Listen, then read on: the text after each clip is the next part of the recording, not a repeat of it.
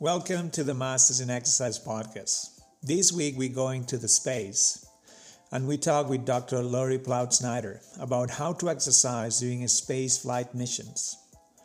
Dr. Ploutz-Snyder is a professor of movement science and the dean of the University of Michigan School of Kinesiology.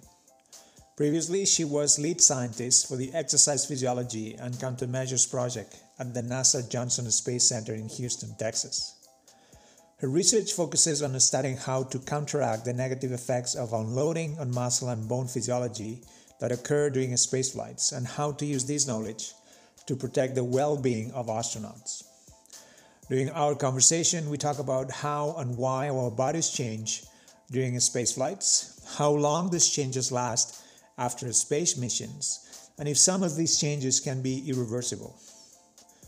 We talk about using exercise as a countermeasure to maintain the health of crew members and the main challenges when we need to train people in the space, for example, equipment. These and much more in a fascinating conversation that I hope you will enjoy. Without further ado, this is my conversation with Dr. Ploutz-Snyder. Uh, hello, Dr. Ploutz-Snyder. Thanks for participating in the podcast. I really appreciate it. The first question I want to ask you is how you became interested in studying exercise as a countermeasure to uh, protect human health during space flights. Yeah, thanks for having me, and it's great to be here with you. It's it's a long story how I became interested, so I'll give you the the short version, which was I was a swimmer as a child and in college, and I always loved science. So that's what got me interested in exercise physiology from a really a very young age. The, the space flight aspect came after I was maybe in year three or four of university, where I realized that exercise is a is a huge physiologic insult and affects every system of the body and that environmental physiology of all sorts including space flight just took that even to a new level. And when it became very fascinating to me to study both exercise and an environmental stressor at the same time because the disruption to homeostasis was dramatic and the physiology got very interesting. Um, and then the realization that exercise could actually be used beneficially as a countermeasure for spaceflight just became intellectually fascinating. And then I couple that with uh, a very fortunate opportunity that I had um, as a PhD student to spend a summer at the Kennedy Space Center, essentially teaching uh, in an undergraduate student program about spaceflight physiology um, and this was really a long time ago before we had good in flight exercise countermeasures. So that's how my interest really started. I'm going to ask you, a, I guess, a difficult question to answer in, in, in two or three minutes, but can you give us an overview of the changes that our body experiences when we have these prolonged space flights? Yes. So there are two main categories of changes. First are the acute changes, that occur when you go into space. And these are primarily related to fluid shifts. So when we're on Earth, we have the hydrostatic pressures of gravity pulling fluids down towards our feet. And, and we notice this because our feet might be more swollen at the end of the day or after prolonged standing. Uh, when that is relieved, when you go into space flight, there's a headward fluid shift which has some pretty dramatic effects. If you see a picture of an astronaut early in flight, their face is very puffy and swollen. There may be changes to their eyeglass prescription, a nasal congestion. Um, and, and those are fairly quickly resolved. The baroreceptors detect an increase in fluid, there's more urination, there's a loss of plasma volume, and after a few days that stabilizes. And then we get into the more long-term effects of spaceflight, which are very briefly anything that sounds like deconditioning and disuse, then that's what happens. So declines in muscle mass, strength and endurance, declines in cardiorespiratory fitness, with a long enough time, declines in the slower changing tissues such as bone.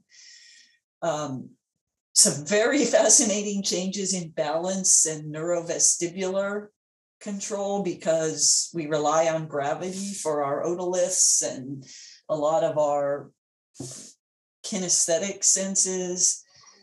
Okay, that, that I guess that's why um, you use the bed rest model to to mimic the situation, you the same situations that you're gonna be exposed to in the space. But I'm gonna ask you about these later. Because it's something that I think it's very interesting. I'm very interested in brains, and as you were saying, all these changes. For example, I was reading uh, papers about you know changes in brain volumes after uh, space flights. So the the changes in general, the physiological changes that uh, astronauts or people you know in space flights they they experience normally are directly associated to the duration of the space flight mission. So the longer, the more the more changes or the more durable the changes are. Do we know how quickly our body starts to to change do, do, do we have the time frame of all these changes yet or we don't we don't know? We don't have a very good time frame of the changes the things that are more easily measured in space flight are the ones that we have a better time course for but measuring the brain well usually involves MRI, obviously not available in spaceflight. And so we just have pre and post measures. And even those are confounded by the fluid shifts. So some things like VO2 max, we do have a pretty good understanding of the time course of that change because that can be measured in flight. Okay. Okay. So are some of these changes irreversible? Even if we apply measures when they come back from the space flight, are some, because I was reading some papers and really, even after one year or two years after, they still have some of these uh, adaptations, some of these changes. Uh, are some of these changes you think irreversible? That's a little bit of a controversial question. I don't. I don't think there are irreversible changes, or putting it in the positive, I believe the changes are reversible with stays on the space station in low Earth orbit with the protective atmosphere of the the earth you know we're, we're fairly well protected from radiation exposure in low earth orbit. And there is there are a lot of resources on the space station for countermeasures. So the the next question would be well what if we left low earth orbit? What if we went to mars? What if the missions were much longer? And that's where i think there's much more uncertainty so now i want to ask you about mechanisms and uh, of course we you mentioned microgravity but you also mentioned radiation. So why our body has to go through all these changes when we are uh, it because the support unloading uh, due to microgravity exposure or is the radiation? What are the main sources to to trigger these changes in our body? Yeah that's also a tough question. The it depends i'll say there are a lot of factors so there's the obvious unloading of microgravity there's also a change in diet and fresh foods are less readily available. There are there's radiation exposure. There are social and emotional stressors of living in such a confined environment. Um, there are a lot of factors, and and you can't ever pull out and attribute a certain percentage of the changes to a certain one of these stressors. The one that gets the most publicity is, especially in the fitness and exercise area, is the unloading, because that is dramatic and it becomes very fascinating to, to try to figure out what exercise prescription and what is the most efficient exercise prescription that could prevent all or a lot of the the deconditioning changes that we see. Okay. So this leads me to the next question, which is again bed rest. So you guys have been using bed rest as a model to kind of mimic what happens in a space, I guess, especially in relation to this unloading that you were talking about.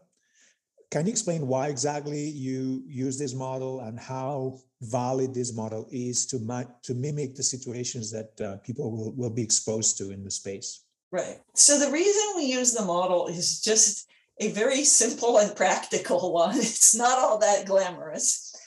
And that is that it's really hard to do space flight studies because the there aren't very many people who fly in space you can't select who's in the study, like the selection criteria is difficult.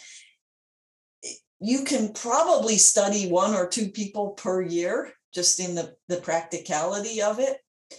And it is virtually impossible to have a really proper scientific control of the environment. So it's really, really hard to and expensive and very low end and very poor experimental control to do spaceflight studies. Bed rest, on the other hand, because it's conducted in a hospital, you can control the study beautifully. You can control the study better than you can control a regular training study because the people are living there, you know exactly what they eat, when they sleep, everything. You can enroll a relatively large number of people. It may sound funny, but it is relatively inexpensive relative to space flight. Yeah. You, you pay them well, but it's still a lot cheaper than space flight. You can enroll more people. You can enroll certain cohorts of people. You could have several arms of a study and several groups. You could have a group that does no exercise. You can't have that in spaceflight. You can manipulate the diet. It just a lot of really practical considerations. Um, how valid of a model is it? There have been some really cool studies looking at that. And, and I'll say that the unloading aspect is is very valid and very good because you can document the the unloading and you can look at the time course of change in in muscle mass or VO2 max and and show that it's pretty similar to, to space flight. But it is lacking the radiation exposure, um, most i haven't actually seen a, a bed rest study that used a space flight constrained diet and gave them no fresh food and and things like that. You could do that but i haven't seen that anyone's actually done that. Um, so it's not a perfect model. It's, i'll say it's a great model for exercise related studies where unloading is the elephant that you're dealing with. It is not a great model for the immune system or some of the other systems for which the unloading is not the biggest insult. What do we know about exercise? I mean, is it a good a countermeasure to prevent the changes in body structure and function that we experience during these uh, space flights? And if so, what kind of exercise is the best one? Or do we know I'm going to ask you about the fit principles and how the fit principles that we use here can be applied to space. But can you answer the first question? Yeah, this is probably my favorite question because being an exercise physiologist, I I'll start with in about 2000, well, maybe about eight years ago, the space station got new exercise equipment a new treadmill. It's a Woodway commercial treadmill adapted for spaceflight. I, I point that out because it means that the belt is wide enough and goes fast enough to get a real run in. Previous versions of treadmills were not robust enough to have what we would call a proper exercise prescription. Uh, there's a cycle that's that's been up there for a long time that's great um, the real workhorse and then there's a new resistance exercise machine called the ARED that allows for about 20 or 30 different resistance exercises with loads that one would expect to induce adaptations. So that provided, for the first time ever, the opportunity to study what, what we would call normal exercise prescriptions in spaceflight to see if exercise alone or in combination with a good diet could prevent these, these losses. And that's actually the reason why I went to Johnson Space Center oh, quite a while ago now. Um, were to do those studies because it, w- it was finally time to do space flight exercise prescription studies. Okay. So the hardware is not a problem, isn't it? I mean, I wanted to ask you about the practical challenges when exercising people. I'm familiar with the yo-yo system, for example, that I think started with with the you know people from Sweden, Per Yeah, and all these yeah. guys. I was very familiar because I, I probably on eccentric exercise too. I was a muscle guy before I became a a brain guy, I guess. I don't know. Uh, so so it seems that the, the equipment is not the problem. What are the main barriers to train people in in the space besides or or you still think that the equipment is a challenge it still is a challenge and we need to develop better equipment to train them Well, I think the equipment that's on the space station is is pretty solid. It's pretty good. It doesn't break down often, and you can do good exercise on it. The challenge, I think, hardware wise, is that that equipment is heavy. It takes up a lot of space. And the vehicles that we're looking at to go out of low Earth orbit are not nearly as large as the space station. And so we're going to need smaller, more compact exercise equipment. Um, and so the fly, for instance, something like the flywheel that you mentioned, or other solutions. So I think for the space station, we're in really good position with exercise equipment and exercise prescriptions now. The hardware challenge will be the next step. okay okay um, so let's talk about exercise prescription now and the fit principles you know them well frequency intensity time type will the same principles apply to space? I mean do we need to use the same uh, periodization of exercise if you want or training? Do we need to use the same frequency the same intensity? Do you think we can still use the fit principles that we develop here to train them or you think the response the physiological response will be different? I think the principles are are good in any environment, but it's the the details of the principles. So, do we need the same frequency? Frequency is important, but we were very interested in what is the minimum frequency, intensity, duration that can be used because in space flight it is expensive to spend your time exercising because it's part of the, the duty day. Um, when when crew members are exercising, it means they can't be doing the maintenance on the space station or the scientific experiments that they're there for. And we don't have to think about this on Earth, but the more you exercise, the more CO2 you produce, which puts more of a load on the CO2 scrubbing system, the more you need to eat, which makes more up mass, the more you need to drink, which puts more strain on the urine reclamation system. And so there's a lot of logistical overhead associated with exercising in space. So, one really important question is what is the most efficient exercise prescription that we can do in space? Because we would like to maximize the health benefits and minimize the time. And some would argue, I'm not one of those people, but some would argue we might want to minimize the intensity so that people don't get hurt or burned out or unwilling to do the exercises.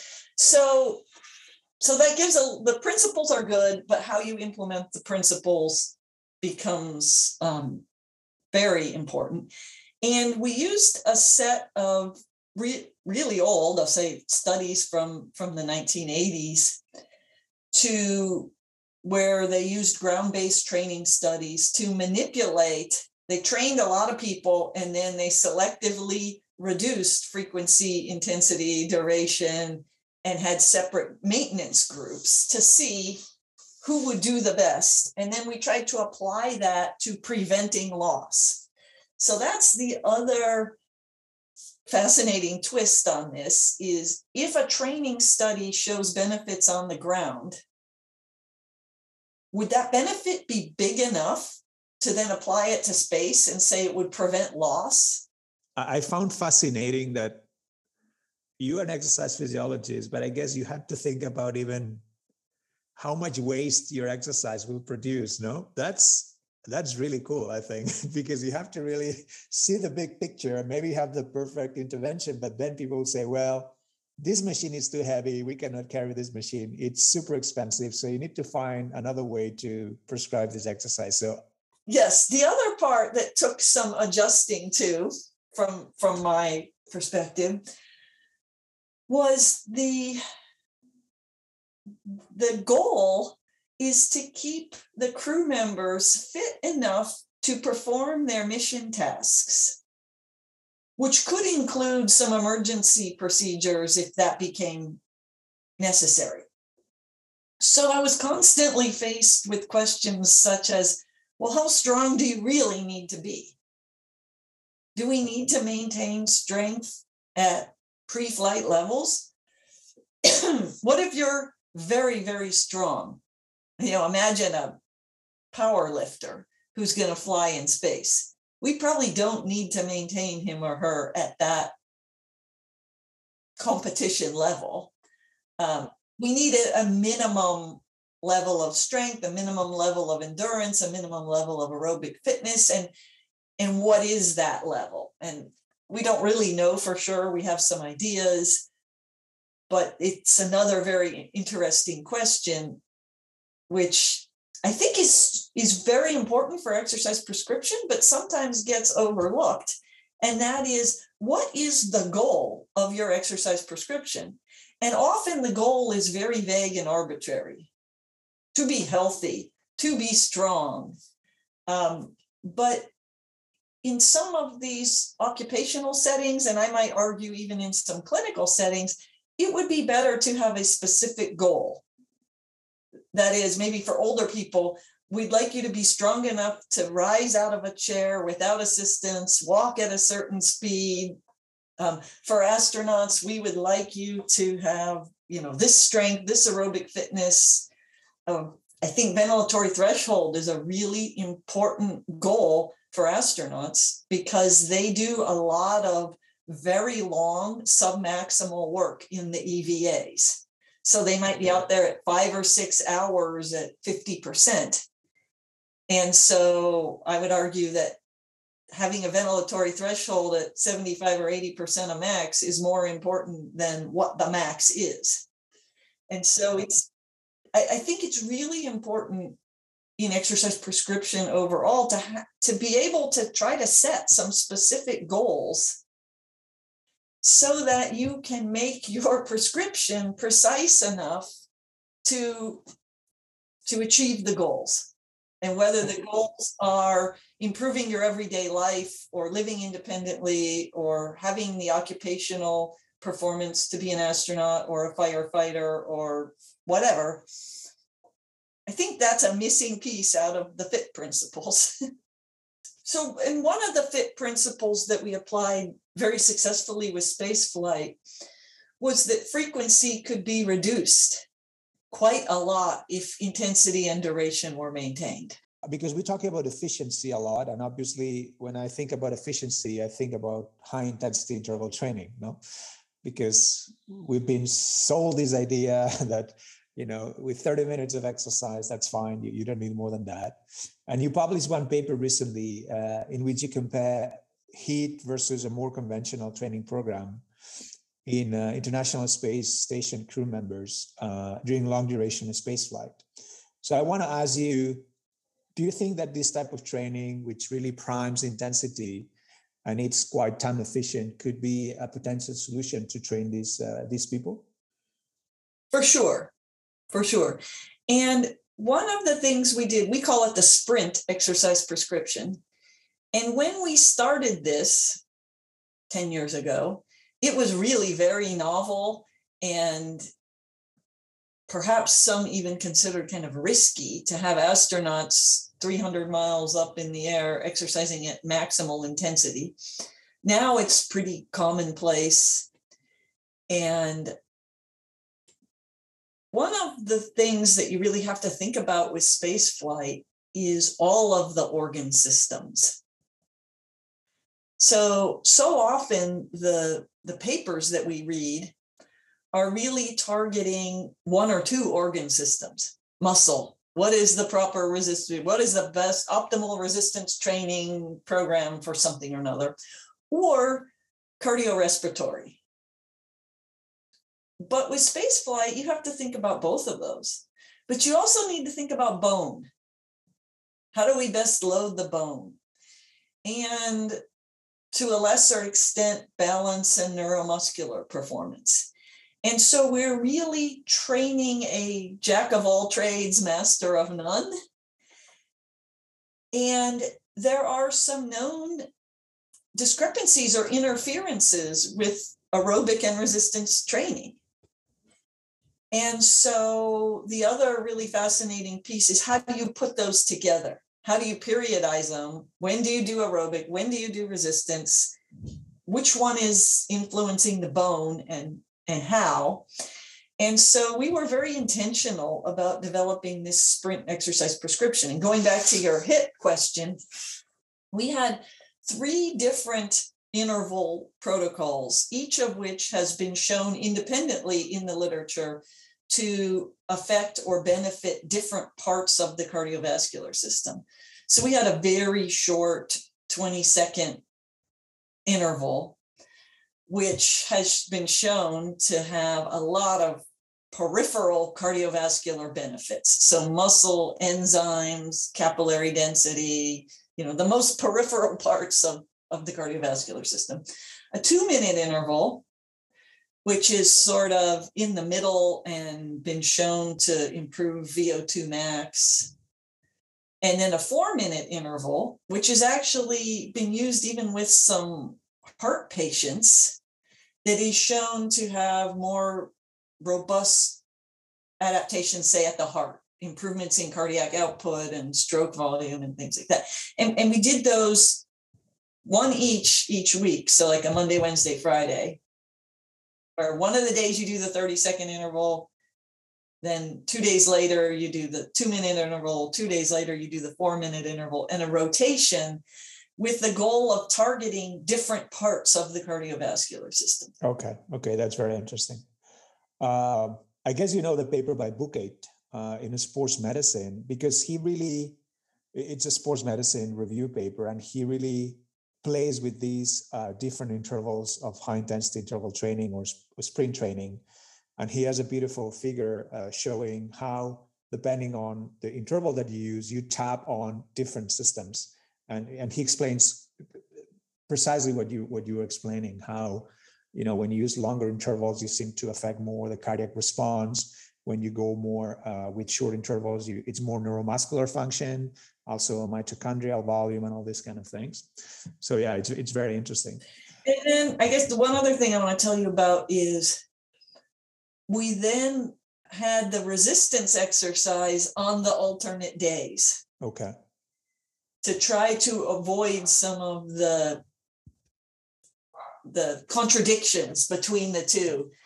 Uh, and so we we went from six days a week of resistance exercise, which was the normal standard care, down to three days per week of resistance exercise on the alternate days that they were not doing the intervals, and then increase the intensity of the the resistance exercise. Okay. So so these these model could be a potential like prescription paradigm, you think? Yeah, I think so. And then the last piece that was very spaceflight specific that would not need to be implemented on Earth, but I want to tell you about it because it's interesting for the spaceflight, was that there's mostly rodent data that suggests that the bone very quickly mechanosensitizes. And so that in order to, to impact the bone, what we need to have is frequent loading. It doesn't have to be long, but more frequent loading. And so what we did on the days that the crew members were not doing the, the HIIT intervals, they did both a resistance exercise session and a, a more relaxing cardiovascular session separated by four to eight hours.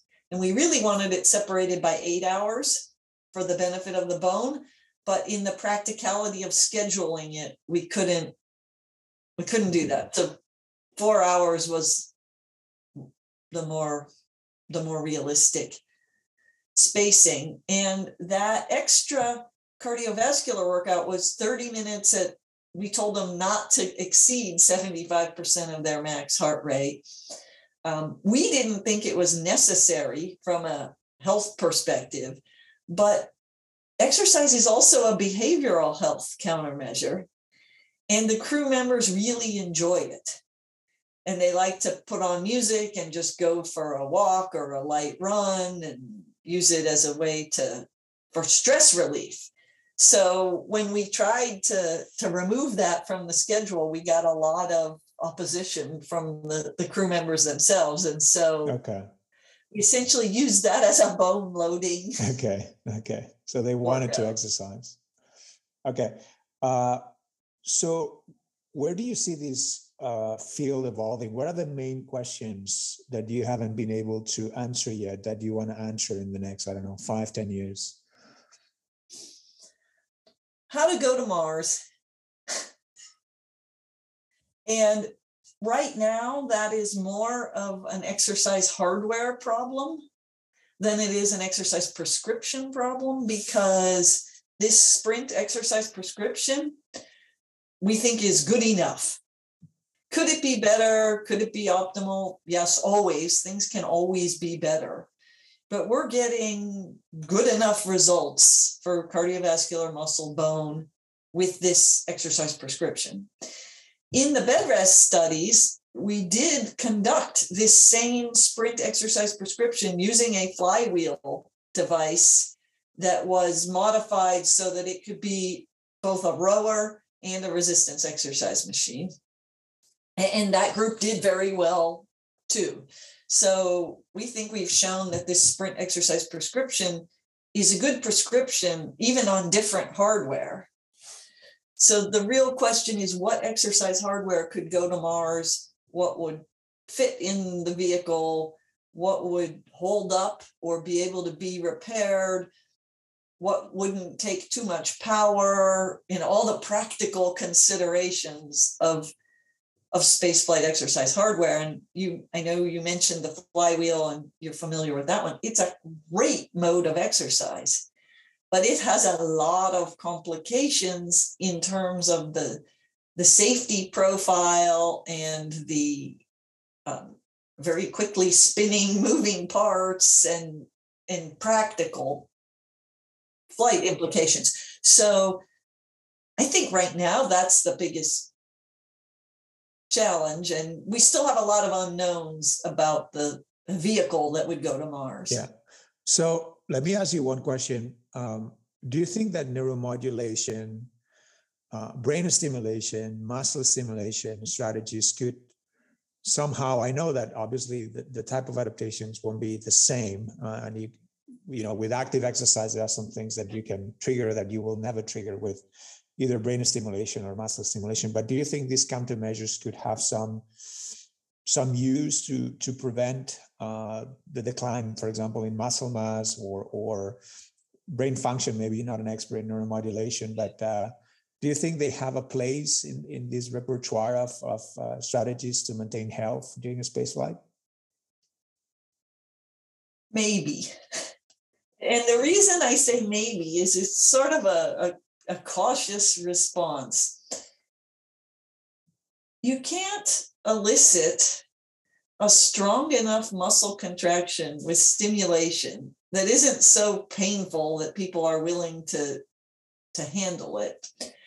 And so I don't think it can ever replace actual high intensity contractions for the maintenance of strength, for instance. But it could have a role in rehab or in um, maintaining postural muscles that perhaps like to see a lot of frequent stimulation that doesn't need to be a high intensity contraction. Uh, if there were, were a period of time where crew members could not do normal exercise, things like stimulation or blood flow restricted exercise, where you could have much lower intensity contractions, but still elicit some, some better than usual benefits.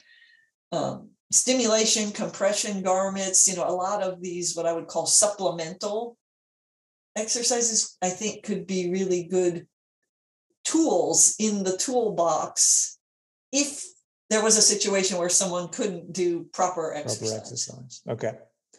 Okay, this is great. Uh, I just have one last question. Um, can, can you define success both professionally and personally? I mean, I know it's a personal question, but I, my students are listening to this, and I think it's important for them to to hear from you guys uh, how you define success professionally and personally. It can be inspiring sometimes for, for them to to know.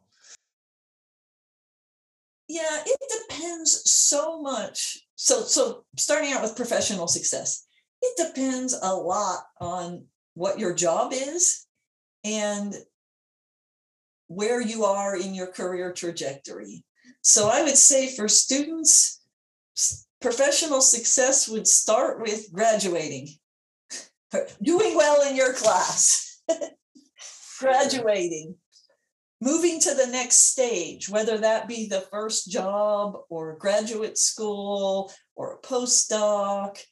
Um, I think it's really important to set some achievable goals and and define success for yourself de- depending where you are. Um, right now, I'm spending more time being a dean at Michigan than I am doing research. And so, what I would call success professionally this semester is very different than what I would call success with developing a, a countermeasure for spaceflight. And quite honestly, developing the countermeasure for spaceflight was more straightforward than helping a university navigate COVID and all of the the surprises and the uncertainty and the trade-offs and and so I, I think you really need to set some some goals that are spe- sort of like my philosophy with the exercise prescription. You need to set some goals that are specific and achievable. Then be compassionate with yourself if you don't meet the goal. Because if you don't meet it the first time there's another time and you never know what will be thrown at you um, so i think now more than ever that's a really important message is self-compassion and it's important to have goals but not to be not to define yourself by whether those goals are met or not which then leads you me into the second part of your question which was personal success to me means are you happy? And there are a lot of different ways to be happy with your, your social health, your emotional health, your physical health, all of this, your professional success, that it's multifaceted. And I would encourage the students to really take care with all of those facets of the of their life because there'll always be one or two of them that aren't going well and another one or two that are going well and so it's really good to have a balanced portfolio. Yeah yeah. I couldn't agree more. Uh, in academia it's very difficult to as you know to have a very balanced and not to set the bar based on your professional goals and then forget about the rest. And it's a big mistake that i think everybody, I think we, we, we, we all make this mistake at, at, at some points of our career, I will say. It's very difficult to find this balance. And for students, I guess it's the same. And I agree with you. The situation that we're living now with the COVID, I mean, you need to think really about the priorities and uh, be, being compassionate is, is another one that maybe with yourself and with the others. Uh, that's something that you, I think I've learned. I knew, but I learned even more so during this period. Yeah, and I think we're at a really interesting period because we're learning how to live with this as an endemic part of our life. And and that's a little bit tricky. It is. It is very tricky. I had a lot of fun and I learned a lot. Uh, thank you so much for doing this. Um, I hope you enjoyed too. I hope you had fun. Yes, I did. It's a lot of fun. It's a topic that I love to talk about, and I don't get to talk about every day now. Okay. So uh, it was a lot of fun for me too. Okay. Thank you so much. Yep. Thank you.